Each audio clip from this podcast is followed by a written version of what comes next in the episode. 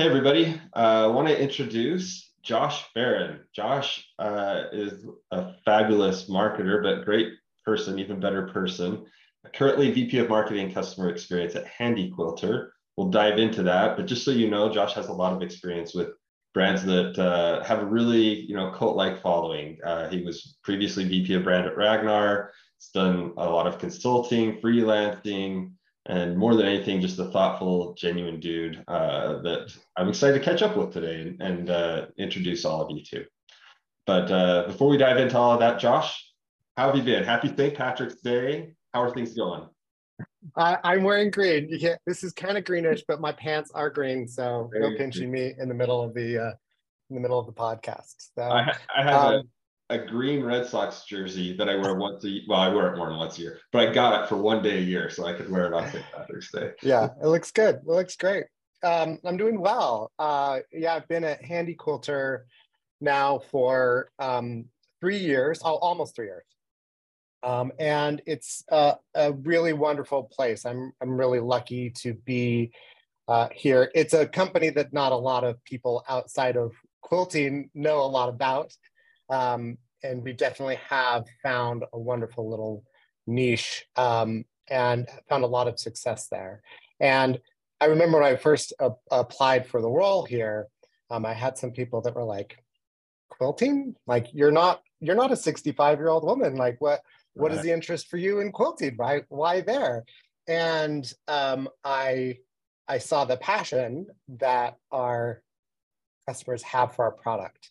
Um, and I thought maybe I could bring some some interesting perspectives, some experience uh, to the company.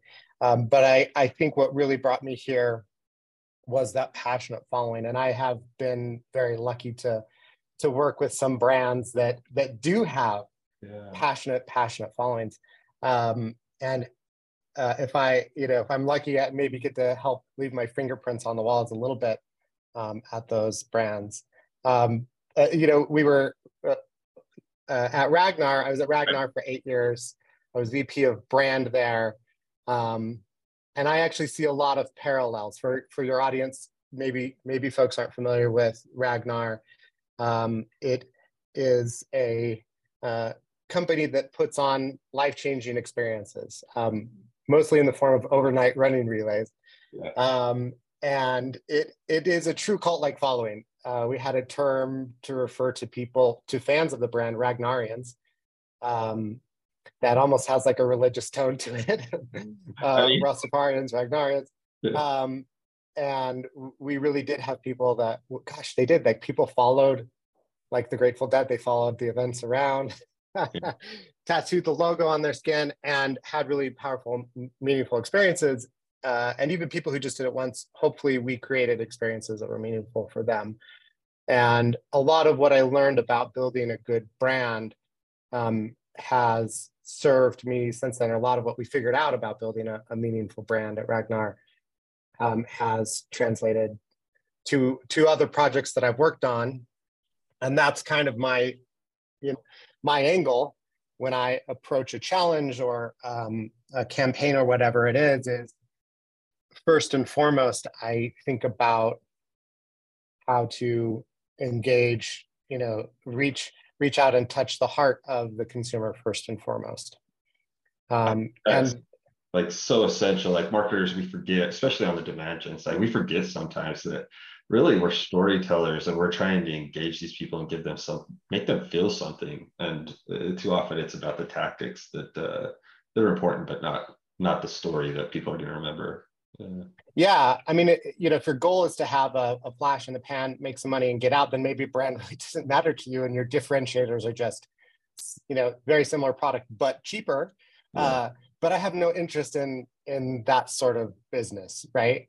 Um, and I think identifying uh, what your brand is and how it differentiates itself from your competitors is key. Uh, one of them may be price, but I don't think that that's a really motivating um, uh, concept for a consumer to engage with a brand in the long run. Right. Um, and we want to build companies that uh, that are meaningful and also financially sound in the long run. Right. Um, and that and and yeah, for me, it is about capturing the hearts and building affinity with the consumer so that they buy a product and they want to continue to buy the product uh, in the future. So at Ragnar, it was, you know, a race was like $1,200, uh, $1,500. Uh, now at Handi Quilter, we sell long arm quilting machines, which maybe some of your audience knows what they are, but they're these giant um, quilting machines and they cost, uh, you know, they're, they're worth every penny, but you know, it's $10,000, it's $12,000. Um, and in order to, uh, to have a customer believe in you enough right. to spend, you know, several thousand dollars to spend a lot of money that they've saved up. Um, you have to have a brand that means something to them um, and and have the trust that you're going to be around and support them in the long run. Yeah, yeah. So just for people like me who, who aren't as familiar with the quilting world, long arm mm-hmm. quilting. Mm-hmm. What exactly? Yeah. I mean, I remember my mom quilting on you know the four frames and yep. that. But uh, you know, what is long arm quilting? And and then you know, you said it's giant. Like, how does how do people like this is a consumer product? What do people do with that? Yeah, that's a great question. Um, quilting uh, is a tradition in many cultures around the world. Pretty much every culture has some sort of quilting history. So uh, that's one thing I love about it is there's this rich, diverse history um, and cultural heritage of, you know, uh, I lived in Russia for a while, so there's interest in Russian quilts and very specific styles in Japanese quilting and Hawaiian quilting. Um, and it's the process of, of taking pieces of fabric and sewing them to, to, together to make something beautiful and functional. Um, and then you want to make it more warm. So you take that beautiful piece that you've made and a backing and you want to fill it full of something uh, warm and soft and cuddly in the middle. And then, you know, like when you go to a restaurant and they put a big old toothpick through your sandwich to hold it all together, um, that essentially is the process of quilting where you take these three things, the sandwich, and you stitch them all together. And traditionally, like your mom or your grandma did, uh, it was done by hand. Um, my mom tells stories about laying on the floor of her grandmother's living room, and her grandma would poke the needle through, and she would reach up and she'd pull the needle down, pass it back up. Um, and that can take uh, a lot of time. Yeah. And our machines solve a very specific problem for our consumer. And, and that is um, for them, quilting is not just a hobby um, or a passion, it is a lifestyle. It is a thing they did with their grandmother. There is cultural heritage for them. Um, there is creative involvement. And, and when a wedding is coming up, they're making a, a quilt for someone, right? Yeah. Um, and they know that if they're going to do this all by hand or on a small sewing machine, there is a, a limit on the amount of quilts that you can make in your life our machines do uh, uh, make that process go much more faster. And uh, also it accelerates the creativity that they can add with that stitching. They can create intricate beautiful patterns with different colors of thread. Um, and we we actually create robotic systems as well. So uh, somebody can design something on a computer and then have this um, machine stitch out that um, that pattern for them. In essence, I, I love what we do because our uh, we sell machines that allow people to be creative, to um, to fully more fully like realize their creative pursuits, and they want to make something beautiful that they give to someone they love. Yeah. And their greatest hope is it will keep that loved one warm, right? Um, and these quilts are beautiful many quilts aren't used. They are hung on walls and, and uh, on display in museums and things like that. But at, at its core, I think we, that's the role of the marketer right. is to understand the customer, what drives them and um, how to create marketing that speaks to them. Um, and uh, that's been a fun challenge for me to understand because I'm not a 65 year old, you know, plus woman um, but to recognize that our products and our marketing, um, they need to speak uh, sincerely and connect sincerely um, with our customer. Well, I, you know, I know nothing about quilting and just hearing you talk about it, I don't know how much experience you had before you started, but it's it's clear to me like you dived in and learned a bunch of things and you feel passionate about this. Josh, how do you do that? Like how did you go about that process of of finding that passion for for quilting so that you could connect in that way? Yeah. Well, um, one, I think is Kismet. Two, I think is the job of a marketer, right? Yeah. Um, whatever whatever it is as a marketer, whether we're working with a client on a specific campaign, or we're we're building up a new brand, or we're launching a company, or revitalizing an older company, we really are doing the same thing, right? We are trying to put ourselves in the shoes of our customer, um, and understand what is going to motivate them and what is going to be most meaningful to them. Um, one, one, and that's the that's the brand, right? That's yeah. that's the manifestation of those ideas. Um, and uh, I do think it's really, really worth it for companies to overthink the heck out of their brands. Yeah. you know, and I I actually I, I remember early on at my time at Ragnar, Tanner, um, one of the founders, CEO, who's now uh, moving on, I just saw on LinkedIn, um, coming to me early on and saying that he, he had this sense that the brand was off. And this was early when I think we had like 13 races and and it was more of like an events company. I think it was like 2013. Um, he said, I have this sense the brand is off. I feel like it needs, it, it should mean more to people than it does now, right? it should be more than just you know we're running a race yeah um, we're running a race right mm-hmm. um, and we went through a, a, a, long process of of building what we thought the brand should be about much more than running um, uh, the whole hero's journey thing. Do you remember that? Oh yeah i remember heroes yeah. yeah. Yeah so i actually use that at handi quilter as well and with other clients. If i ever do a ted talk it's going to be about the hero's journey for sure. Well um, i think you need to give an abbreviated version now. Yeah.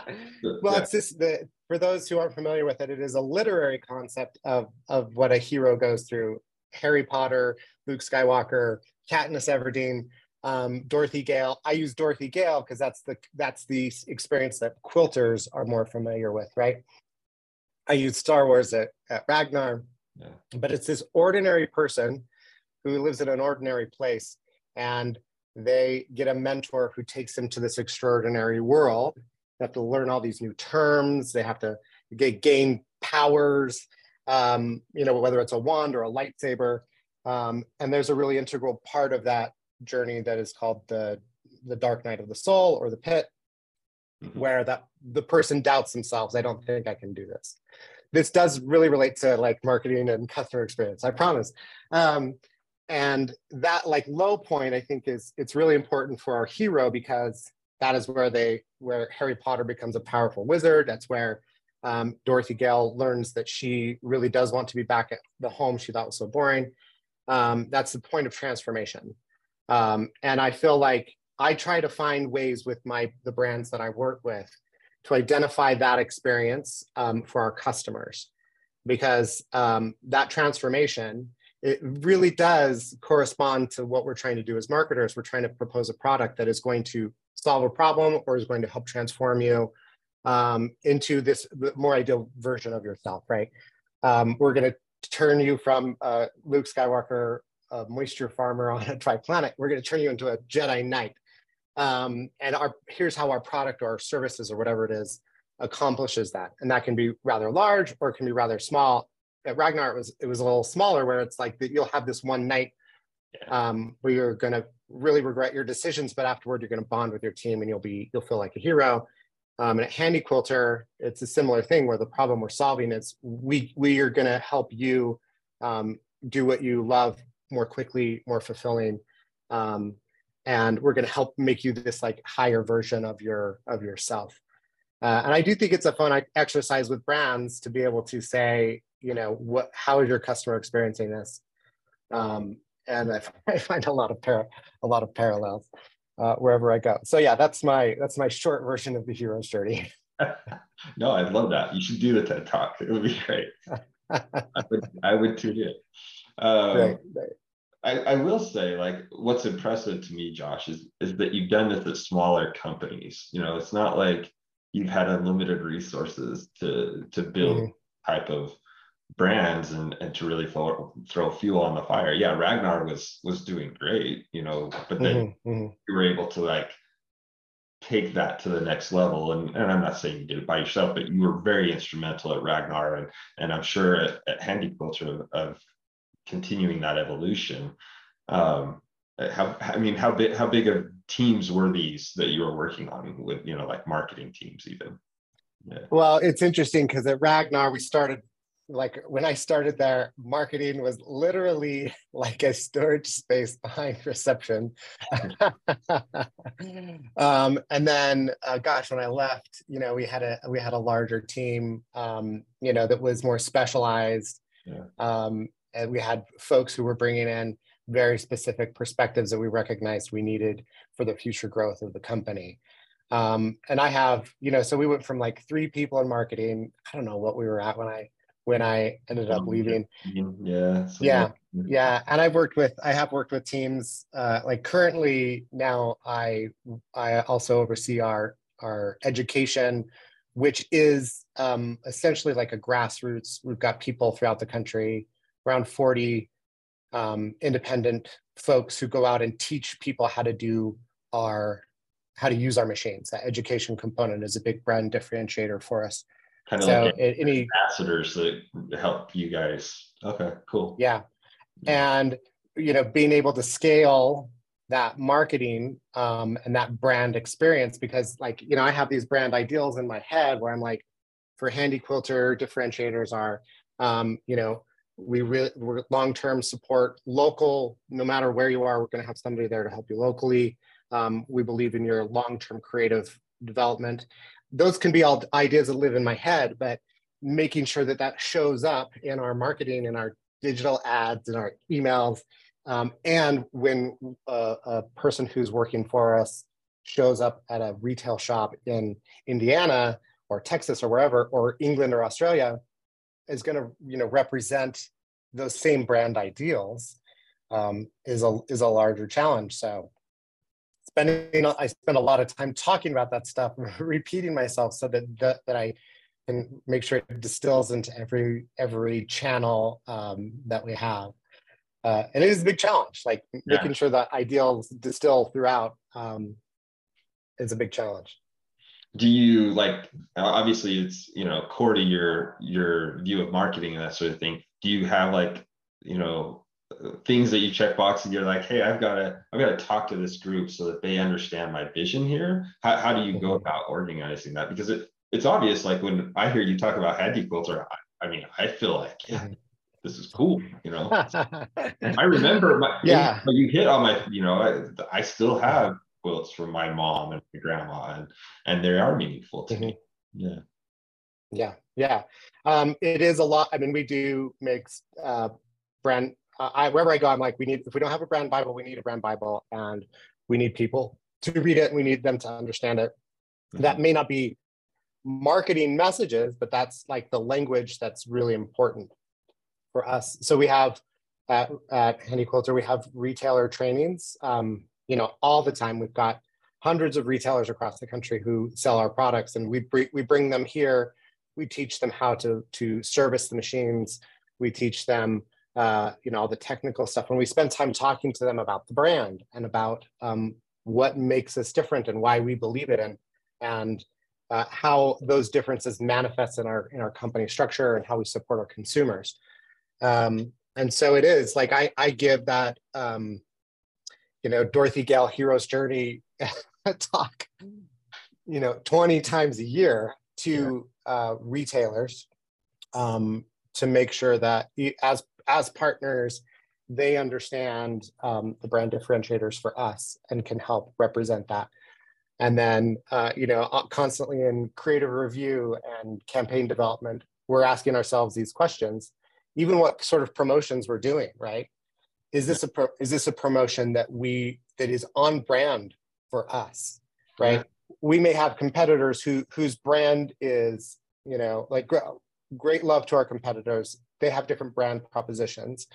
Um, and some of them may have a different marketing approach where they lean heavily into discount right? That that isn't something we traditionally do because our value is much more about support um, education partnership not you're going to get a cheaper product from us right? That's that's a that would be a, a departure for what we do. Okay. you know black friday may be different that kind of stuff what consumers are really looking for that sort of offering. But by and large it, we spend a lot of time making sure that all of our assets and campaigns align with our brand values. Great. Well a little bit of a pivot here but speaking of small market yeah. teams uh, you know you do have experience managing you know marketing teams and then you know they haven't been you know unlimited resources like you may see at, at larger companies. Not that anybody has unlimited resources but you know what i mean. Um, right what right. are, what are some guiding principles for you as like a manager and just uh, you know getting the most out of a team? Mm-hmm. um, yeah i kind of have i have uh, basically three internal rules that i follow when i'm hiring people um, the, the number one rule has an abbreviation. Um, it, it's my first rule is I, I don't I have a no a hole rule um, because uh, you're you know we all have lives, we all have work, we all want to be successful, and times at work are going to be stressful. Yeah. Um, and I need people that I can uh, rely on and I can trust. Um, and so I have this story to kind of uh, explain this uh, from my time at Ragnar. I'm not going to name any names, but I think that the story itself kind of exemplifies how I think about this. Um, uh, Ragnar, we we had these points where runners would come in and hand off to another runner, and uh, we had a very big, or the biggest race we ever put on. Um, we had over 18,000 people over three days, and it was this busy, busy place where all the runners came together to watch this handoff. And uh, we had people there, 18,000 people through there in three days. And um, we had, they had to sign a safety waiver, right? For the, for the sake of the company, right? right? They're participating in our event. And in order to participate, they had to sign the waiver. Very important legal document to have uh, at an event. And we all the runners had been through. We had all these volunteers that were helping us throw all this stuff away. Um, you know, uh, stuff from the food garden, pizza, you know, three day old pizza, um, all kinds of gross things in this giant dumpster. It's two in the morning. I wanted to go home. We were all tired. I recognized that all the waivers were missing um, and were probably in the dumpster somewhere. Um, and so there's this point of convergence where I wanted to go home, um, but I recognized that there was a business need, and I had I had to get in the dumpster. Um, I had to get dirty, I had to get gross, but I had to do this, um, and I had somebody there with me um, who was just as tired and sick of all, all of the mm-hmm. grossness as I was, um, and I was thinking, okay, we, got to get in the dumpster, and I turned around and and saw that person walking away to go sit in a truck. Um, and uh, as I was like grabbing onto the, the side of the ladder to peer up into this giant dumpster, and I saw somebody climbing up over the other side. Um, somebody that I didn't ask, um, somebody who was who it wasn't their job, but they saw that that I was getting in the, in the dumpster, and they were going to get in it with me, right? Um, at two in the morning, and uh, I thought, uh, that's the kind of person I want to be as an employee. That if you have to, if you have to get dirty, if you have to get scrappy, if you don't have the resources to do the job, um, and somebody's got to do it, then then I'm going to be the person that is willing to to you know get in the trenches and work hard for it. And I hire people yeah. that I, I ask that question of myself: Would this person get into a dumpster with me at at two in the morning um, if it if it came to it? Um, I've only had to do that once in my life, but I, you know, I, I asked myself the dumpster dumpster question a lot. Um, and the other the other thing I ask um, in hiring as not just hiring for my immediate needs, right? Um, uh, uh, I might have an open position. And as I'm hiring, I'm trying to find, I'm trying to think through where I want to be in two or three years. Mm-hmm. Um, and can I find someone who um, is better at me than this, um, who can bring some capabilities to the team, um, but somebody who has, who can, who will be a good fit for us in two or three years down the road? Because I do believe in hiring on potential, and I do believe scrappiness um, is more important than um, experience but I want to, I look at someone and I'm like, where I see this team growing and I see the things that we're going to be doing down the road, is this person going to be a good fit then? Um, and uh, um, that has guided me pretty well in my hiring practices so far. Those are great, man. The question I always up and I forget the answer. Were the waivers in the dumpster? no, they weren't. they were they weren't in the dumpster, and so me and this other person, I think I, I can't remember exactly who it was. I think it was Albert. We're digging through the thing, and somebody found them in a bag somewhere else. Which you know that's fine. Um, the lesson's still true. it totally is, and I love that you were willing to to jump in and go get it. Like that's one of my favorite stories. Yeah. Thank you for sharing that. Yeah, um, a good um, one. I think that says so much about like who you are and and what when you go in, you you go in. So I, I appreciate that. Yeah. Um, you know, Josh, we've had a great conversation. I would love to just before we end, who are those people that have been influential in your career that you know you look to as a mentor? I think all of us look uh, at some people, but it's good to to surround surround ourselves with people that you know we can bounce stuff off. And uh, I'd love to yeah. hear who's been that for you. Yeah. Um, yeah, I can think of three folks that are worth mentioning. Um, a lot of great folks, but three that come to mind immediately. Uh, the first one is Rick Green, who was the first person who hired me out of college um, uh, for a job in, in Southern California at a newspaper in Palm Springs. So I had no experience, um, but I had a lot of uh, a lot of desire to to have a good job and to get in there and start producing. And um, I think I like to think maybe he saw a bit of that potential and he kind of he gave me a chance. Um, and but it, it, wasn't just like, okay, you know, he really challenged me. Um, I would work hard on something and he wasn't afraid to tell me it wasn't good enough, yeah. Um, that it needed to be better. And um, uh, not always uh, understanding exactly how I needed to make it better. But he he would say, I, you know, here's my perspective. I want more. I think you can add more to this. Um, you can execute this better, um, and giving me the room to figure it out on my own, um, with just enough guidelines to make sure I didn't go wandering in fields right. where I didn't need to be.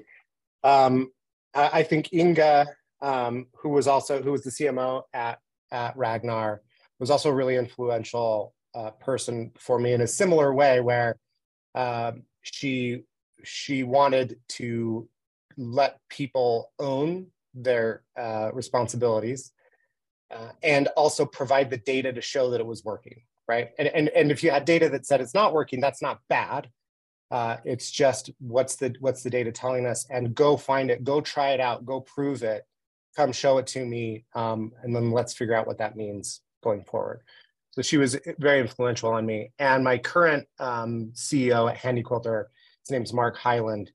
Um, he's he's been a big influence in this industry, um, and I think uh, he's been a big uh, guide for me in this industry, which is newer to me because I I wasn't a quilter before three years ago. Um, I do quilt now. This is a quilt of mine in the background. Um, but uh, he he really really really thinks about the customer and as ceo you are responsible for the whole company for the bottom line for everything we're doing um, but time and time again he helps to refocus on what's right for the customer. Um, in support in if there's a challenge or something that comes up um, you know to making sure we think about that person it's it's like a moral compass for him to really focus on um, what is right for that person. Uh, and sometimes that means making decisions that you know we might make less money off of something but it's going to provide a you know it's a business. We have to make money we have to be successful but he really does focus on creating positive experiences for our consumers. And, and i've uh, i've learned a lot from that thank you appreciate that you brought up the uh, quilt in the background. I see a little University of Utah logo. I know, I think I know what that's about, but do you want to tell people it's such a cool thing and, and I love you. Yeah. Yeah. Yeah. I'm a big University of Utah fan. Um, I'm a third generation Ute. Um, my grandfather played basketball at the University of Utah in the 1940s. Um, they won the NCAA tournament, and this is of his good friend, who became a good friend of mine later in his life. His name is Wat Misaka, and he was the, the first non-white um, uh, player in professional basketball. Was drafted by the Knicks in 1947, um, and then seven games later walked away and lived a quiet life, and maybe didn't really tell even his neighbors that he was uh, an NBA player. So one of my you know, if, um, one of my life goals is to make sure his story is known. Mm-hmm. And he mm-hmm. passed away a few years ago, but this is a little tribute to to him. My my grandfather has his number um, retired at the University of Utah, and Wat's number is retired, and they hang together um, in the Huntsman Center, and it makes me cry every time I go. That's amazing, and I and I know about your commitment to make sure that story's told, and and uh, I appreciate you sharing that because it's um, uh, it's just such a cool story. And Josh, is, yeah. You're an incredible storyteller. I I love talking with you. I could do it like all day long, um, every day. Well, thank you. I do miss working with you side by side, but it's always great to catch up and and uh, thank you, thank you for coming on and and sharing you know your thoughts and and helping make me a better marketer, and reminding me like where I really need to focus. So. Yeah. yeah. Thank you, Travis. I appreciate being on here, and and hopefully I provided some some at least a good story or two. Oh, absolutely. Everybody's gonna remember the dumpster dive story, man. it's a great hiring practice. well, thanks again, Josh. We'll talk again soon, and uh, yeah, have a great weekend. Thanks again.